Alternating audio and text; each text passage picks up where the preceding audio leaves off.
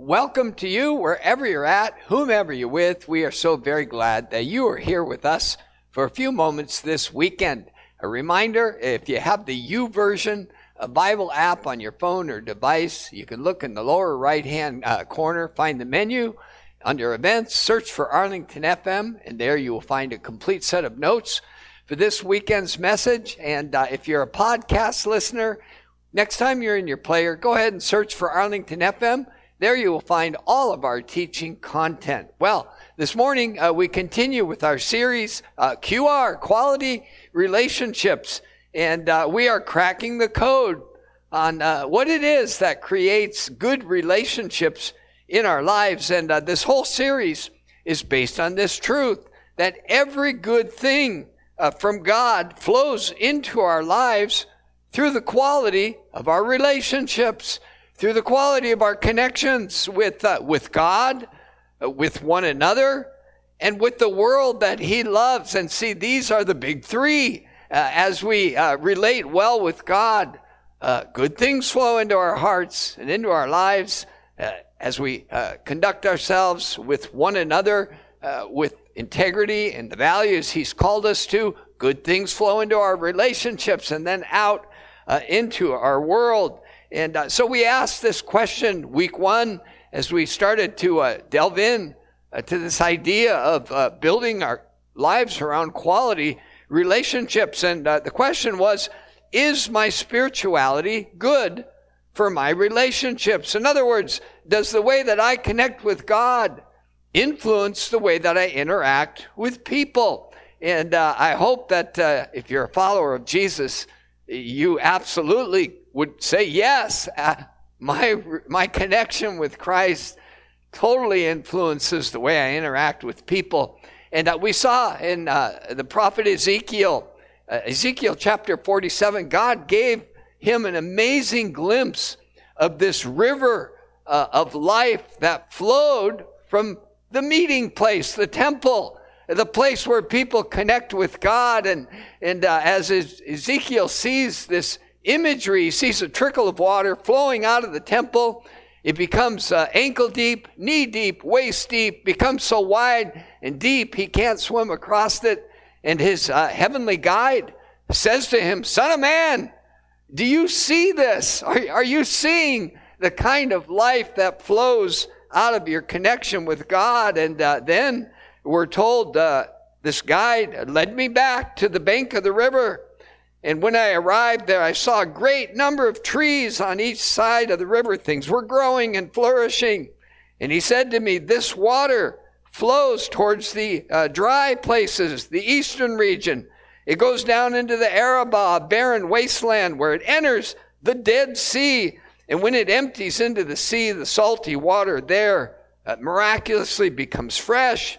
Swarms of living creatures will live Wherever the river flows, there will be large numbers of fish because this water flows there and it makes the salt water fresh. And so, where the river flows, everything will live. An amazing uh, uh glimpse of the life giving property when we connect authentically with God. He pours this life into us that ultimately uh, brings life everywhere that it's allowed to flow. Well, Jesus made it very clear that uh, He is the source of this life giving river. In fact, uh, we're told in John 7, Jesus stood. He said in a loud voice, Let anyone who is thirsty come to me and drink. Whoever believes in me, authentically connects with me, as Scripture has said, rivers of living water will flow from within them. And so everything that Ezekiel saw in this incredible vision, uh, Jesus brings it down to our interaction with him. It says that this miraculous life giving property will flow from within us if that connection is real. And so we, we define the integrity of that connection in this way. When we live in the affection of Jesus, he said, Abide in my love. Uh, let me shower you with the uh, the uh, acceptance of God. And then we welcome the correction of Jesus. He said, Those whom I love, I rebuke, I correct. And finally, when we walk in the direction of Jesus. He said, Take my yoke upon you and learn from me. And uh, these will uh, enhance the quality of our connection with Jesus so that river of life can flow into us and through us. And then uh, week two, we ask this question If your heart were full, would it be easier to get along with people? And I think we all would say, well, yeah, obviously. You know, if my heart's doing well, if my heart's healthy, full of good things, I'm going to interact well with others. And uh, we acknowledge this truth uh, that all of us uh, inherited from the very first humans. We inherited uh, what we call relationship killers.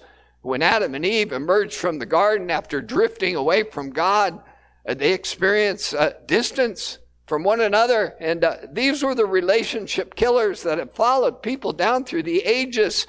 Uh, criticism of others, uh, blaming others, contempt of others, uh, separating ourselves apart from those we feel better than, becoming defensive in our relationships, feeling like people are out to get us, hurt us, attack us, and then stonewalling distancing, cutting others off from our sphere of relationship. And uh, we, we acknowledge this truth in week two that to experience health in our relationships, we must find a way to live beyond uh, these relationship killers, beyond our brokenness and beyond our offenses. And uh, praise God, thank you, Jesus, that He has made a way for us to live beyond the brokenness that we all have to grow through uh, we are told in Colossians chapter 2 For in Christ all the fullness of the deity lives in bodily form, and when you came to believe in him,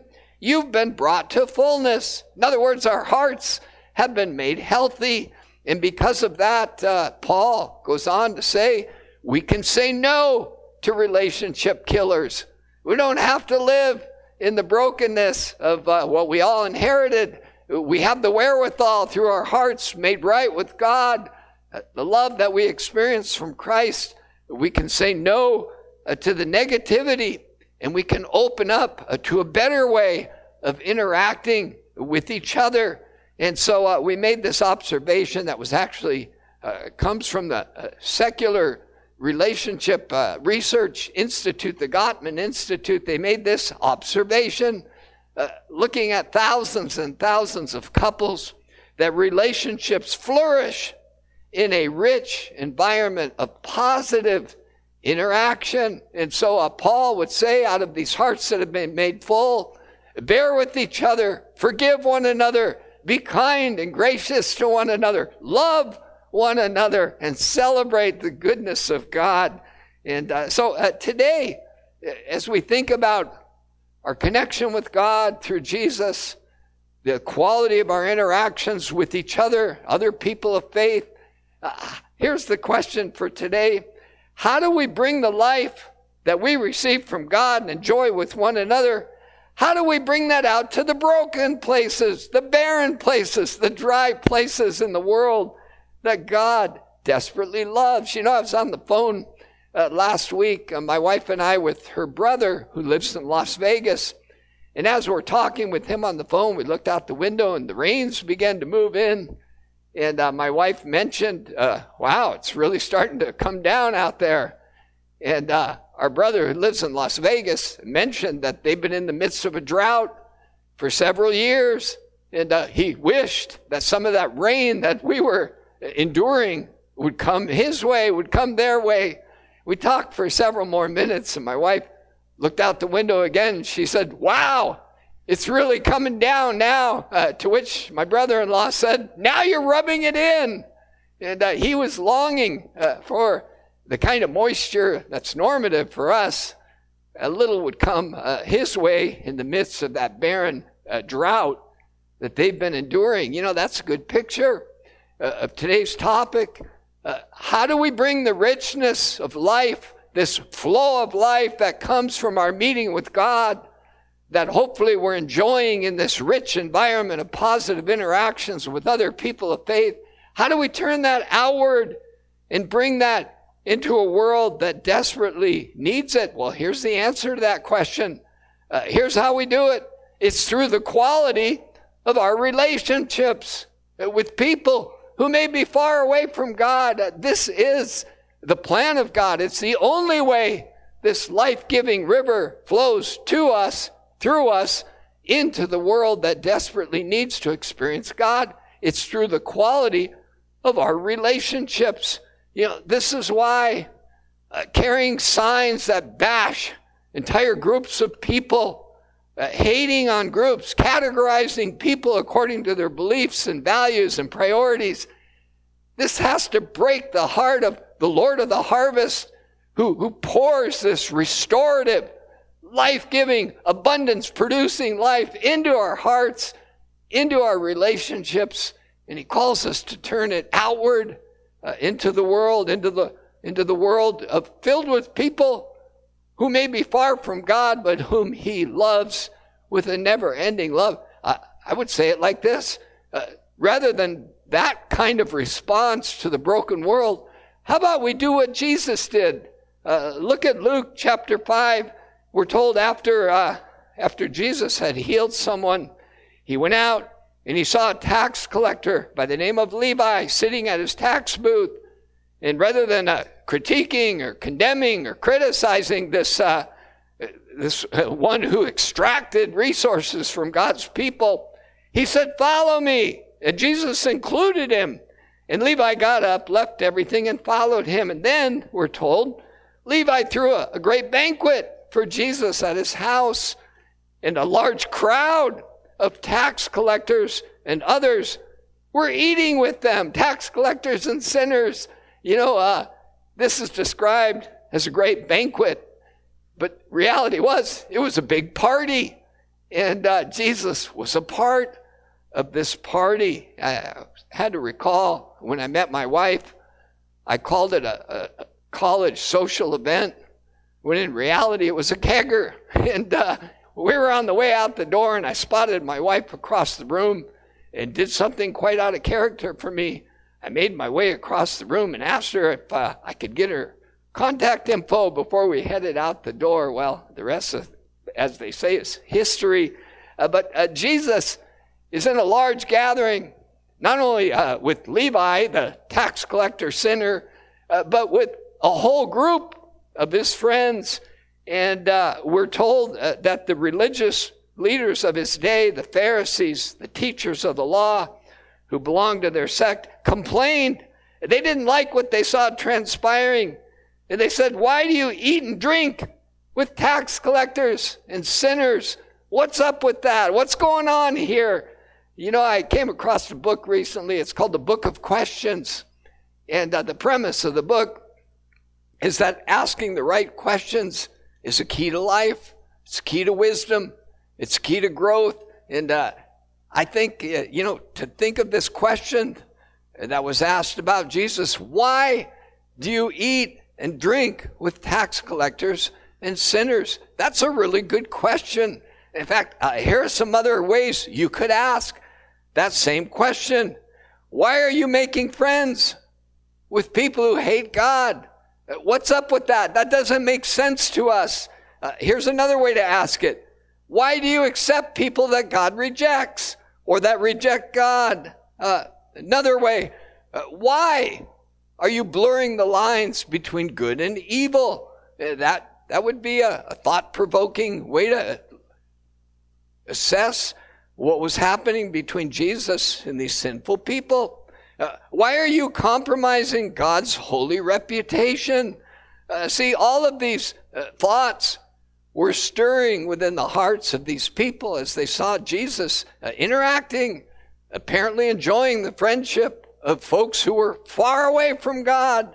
And Jesus had an answer. Here's what he said It's not the healthy who need a doctor, but it's the sick.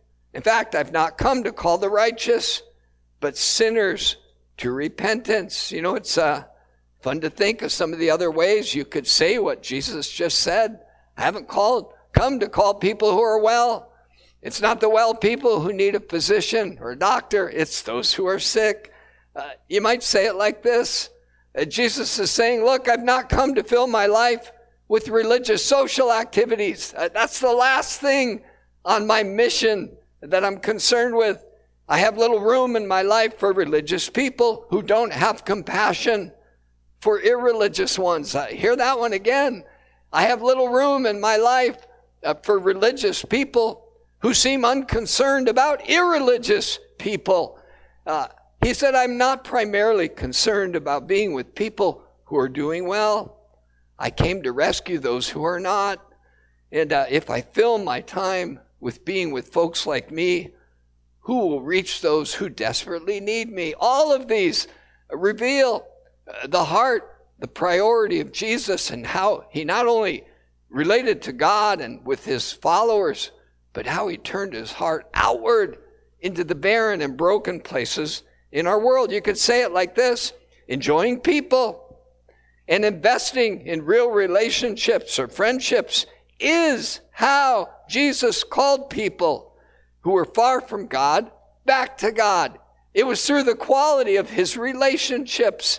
You know, uh, last week we looked at Paul's letter uh, to his friends in Colossae, and uh, he, he kind of uh, gave us an idea of how we allow that love to flow from God uh, into our relationships with one another. I would encourage you read through that letter uh, when you when you look at it from this lens, it actually uh, creates this view of our relationship with God. First, we're rooted and grounded in Christ.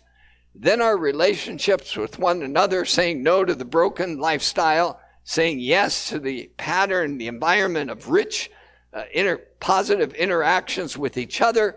And then uh, at the end of his letter, he goes into how we live that out into the world. Now, turn those good relationships you have with God, with Jesus, with each other, turn that outward so that it can reach those broken and barren places. And uh, here's how he tells us we can do that. Colossians chapter 4, verses 2 through 6.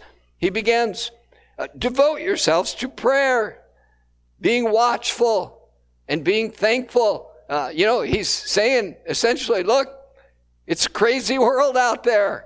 Uh, there's a lot of desperate people, uh, uh, sinners and transgressors get themselves in complicated lifestyles and predicaments.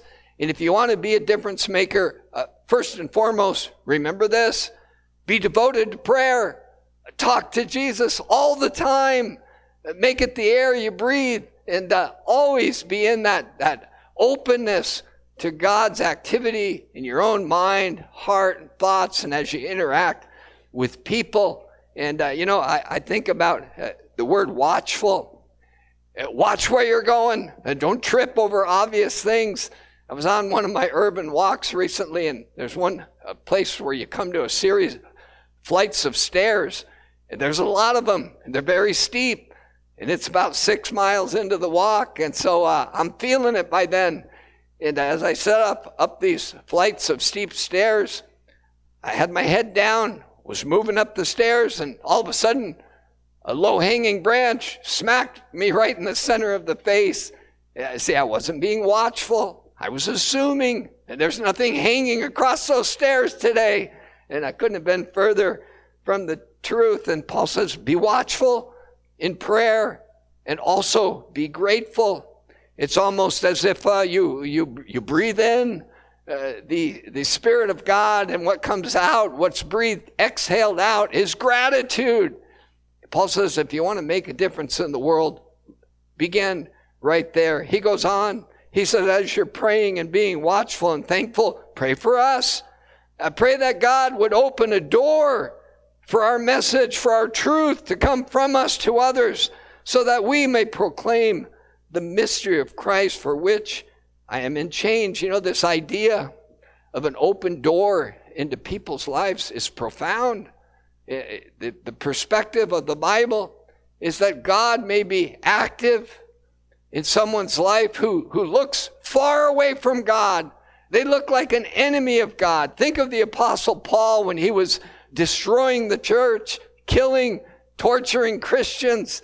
Uh, God was working behind the scenes in an open door is that time, uh, maybe that one time in a person's life when they're actually receptive, when their hearts are open, and uh, God is saying, Look, as you walk through this world, uh, know this I'm working in people's lives that may look anything like anything but what's happening in them. But uh, pray for open doors. Pray for those opportunities when there's a there's a, a coming together of circumstance. I'll give you an example. I have a good friend who, um, when he was young, uh, people who followed Jesus tried to force faith on him, and uh, he didn't like what they were doing. It felt like a violation, and uh, he resisted. He ran from. He he escaped, and uh, the more life went on, uh, the more in his mind, his heart, he felt like that wasn't anything he wanted to have anything to do with. And uh, but we became friends. Our friendship grew, and uh, he would occasionally talk to me about his weird experience with Christ followers. And there came a point in his life when um, he lost both of his parents, uh, both mom first, then dad died in the same year. He asked me to join him for lunch, and uh, at one point in our conversation, he said, "Look." Um, I lost both of my mom and dad in the same year. Uh, you're a pastor. What do you say to people like me? And uh, he became a parent. That was an open door in his life. It was a time when there was a readiness, uh, there was a receptivity that didn't exist there before. And Paul says, Look, if you want this life that you experience with Jesus, you enjoy with other people of faith, if you want that to reach the broken places, well, approach it like this be devoted to prayer, be a grateful person, and watch for those opportunities when God is obviously opening the heart and mind of people that you interact with. Uh, Paul goes on. He says, as I uh, as I walk into these open doors, I pray this. I pray that I might proclaim the message, the mystery of Christ clearly, as I should. Uh, pray that I don't whiff. I pray that I don't step up to the plate and totally miss what God is doing in that moment. You know, I had a friend once who uh, traveled down from Canada to uh, join, uh, visit my wife and I. And uh, as part of his weekend stay with us, we decided to go golfing together. And when we got uh, out to the course, he, he, disclosed to me he'd never golfed before. And uh, he also didn't tell me that I had borrowed him a set of clubs for right handed golfers. He also didn't tell me he was left handed. And uh, so as we stood to the first tee, uh, they put us ahead of the entire men's club. And uh, we walked up to the tee, put his ball on the ground, and we looked, and there was must have been 20 golf carts lined up, revving their engines, ready to get going. And uh, I just prayed, Lord, help him not whiff. And uh, he stepped up to the ball, missed it entirely three or four times, finally hit one that went about 10 feet. And, uh, you know, uh, it's unfortunate that Christians uh, who really want to see the kingdom of God, they want to see the work of Jesus happen in them, through them to others. God brings people into our lives who desperately need Him, whom God has been working behind the scenes. And because we're not walking in this state of readiness, we whiff. We miss the opportunity entirely. And Paul says, Look, ask God to help me not to do that. He goes on, he says, Look, uh, be wise in the way that you act towards outsiders, towards the, the sinners and the tax collectors, towards people who may be far from God. Be wise in the way that you interact with them, making the most of every opportunity. See, uh, Paul here is saying, Pray for me that I don't, I don't become a Christian weirdo. You know, that I, that I show up haphazardly in the lives of people who are skeptics, who don't uh, really think they need God or don't want anything to do with faith. Uh, Paul says, uh, when you interact with people in that place, be wise. And uh, this is more than be careful, though it includes that. Uh, when Paul says be wise, he's bringing in the rich wisdom tradition of the Jewish faith. Uh, you look at certain parts of the Old Testament, the um, the Proverbs of Solomon, the book of Ecclesiastes, these are uh, expressions of the rich wisdom tradition of what it means to live in the knowledge and understanding that only God can give. Uh, and you, you could review uh, the 31 chapters of Proverbs. Some of the themes are be a good person, be a person of your word, Be a person who says they do what they say they'll do. Be a good neighbor. Uh, learn the nuances of, of being a good friend. Uh, be generous towards God and towards people. Uh, care for the poor and the oppressed. Uh, these are themes throughout the wisdom literature. Be a person of integrity.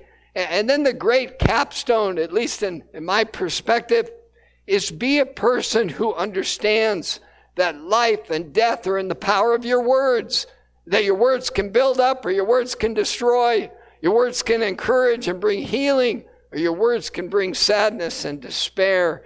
And uh, I love one of my life proverbs. It says, like an apple of gold in a setting of silver is a word that is fitly or appropriately spoken. And uh, see, Paul says, look, as you're, as you're interacting with the world, be prayerful, be devoted to prayer, be grateful, uh, be uh, anticipating open doors of opportunity to bring the hope of Jesus, and be wise. Uh, be a solid person, be a person of integrity, be a good friend.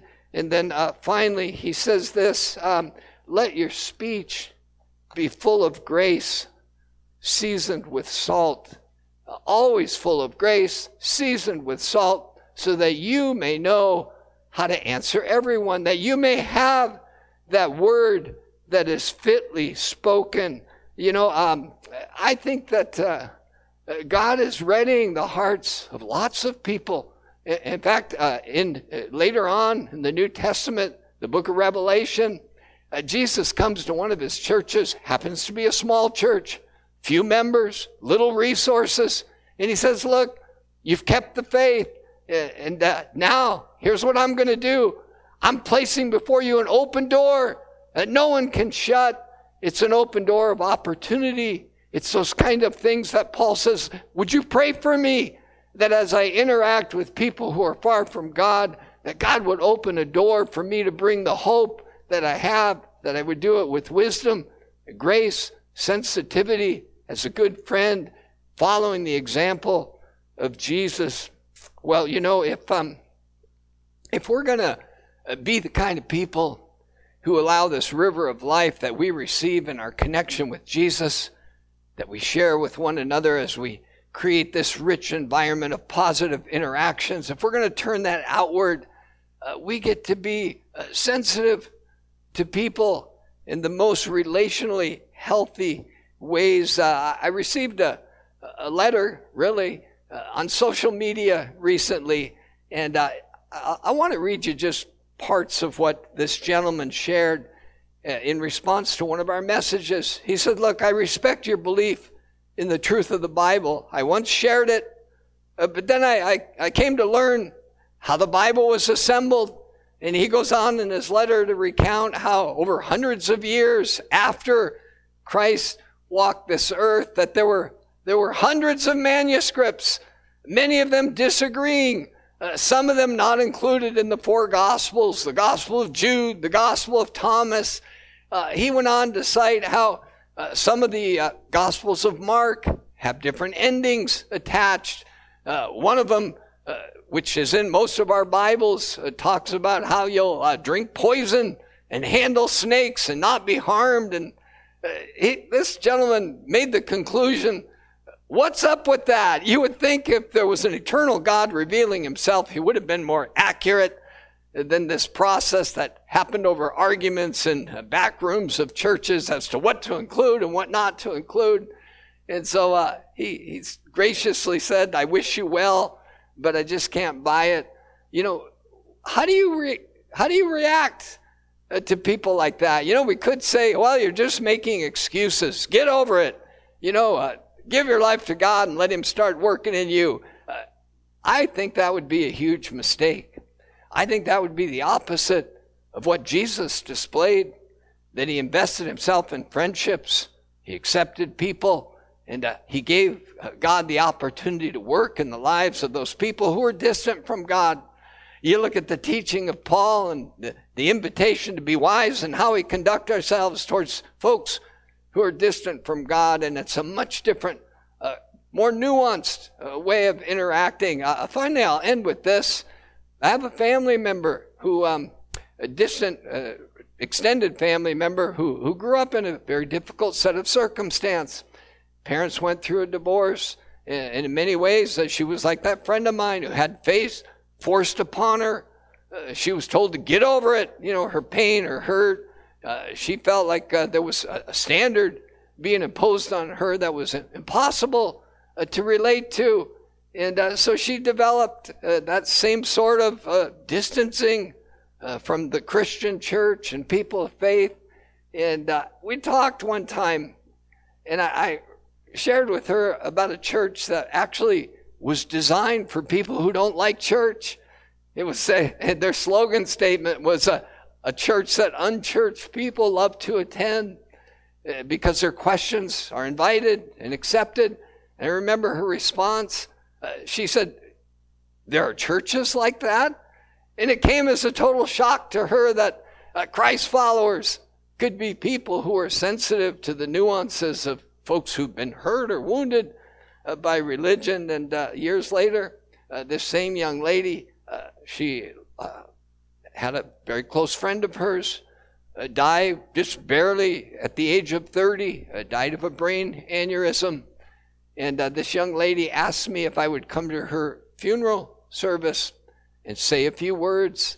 And uh, it was that open door again of opportunity that only comes when we invest ourselves in relationships. And uh, so, as we conclude uh, this message, just a reminder every good thing it comes into our lives through the quality of our relationships with God, with one another, and with the world that He calls us to love in His name. Psalm 133 uh, says it so succinctly uh, Behold, how good and pleasant it is when God's people live together in unity, uh, for there the Lord bestows His blessing, even life forevermore, this life giving stream uh, would you pray with me? Uh, Father, we want to thank you today uh, that through Jesus Christ, uh, we can come near to you.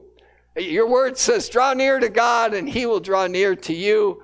And thank you, God, for the reminder uh, that every good thing comes to us as we uh, live, commune with Jesus Christ, as we're connected to the vine, as we're anchored and rooted in our interaction with him.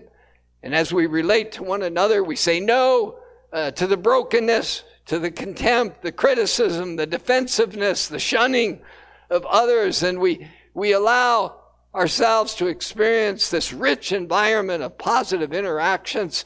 Uh, Lord, we can then turn that resource out into the broken places, into the barren places, into the salt water. Lord, every place that river of life flows, becomes abundant. And as your word says, Lord, the fruit that grows along that is for healing. Uh, the leaves of the tree are for the healing of the people. And Lord, would that be so of us? And we pray, we invite you to tinker with us, uh, shape the way we interact with people we disagree with, uh, people who uh, maybe give God a bad reputation by what they say and what they do. Lord, help us uh, to be wise in the way that we interact, to look for those open doors, uh, to speak graciously, and to allow your life to flow through us, we pray. In Jesus' mighty name, amen.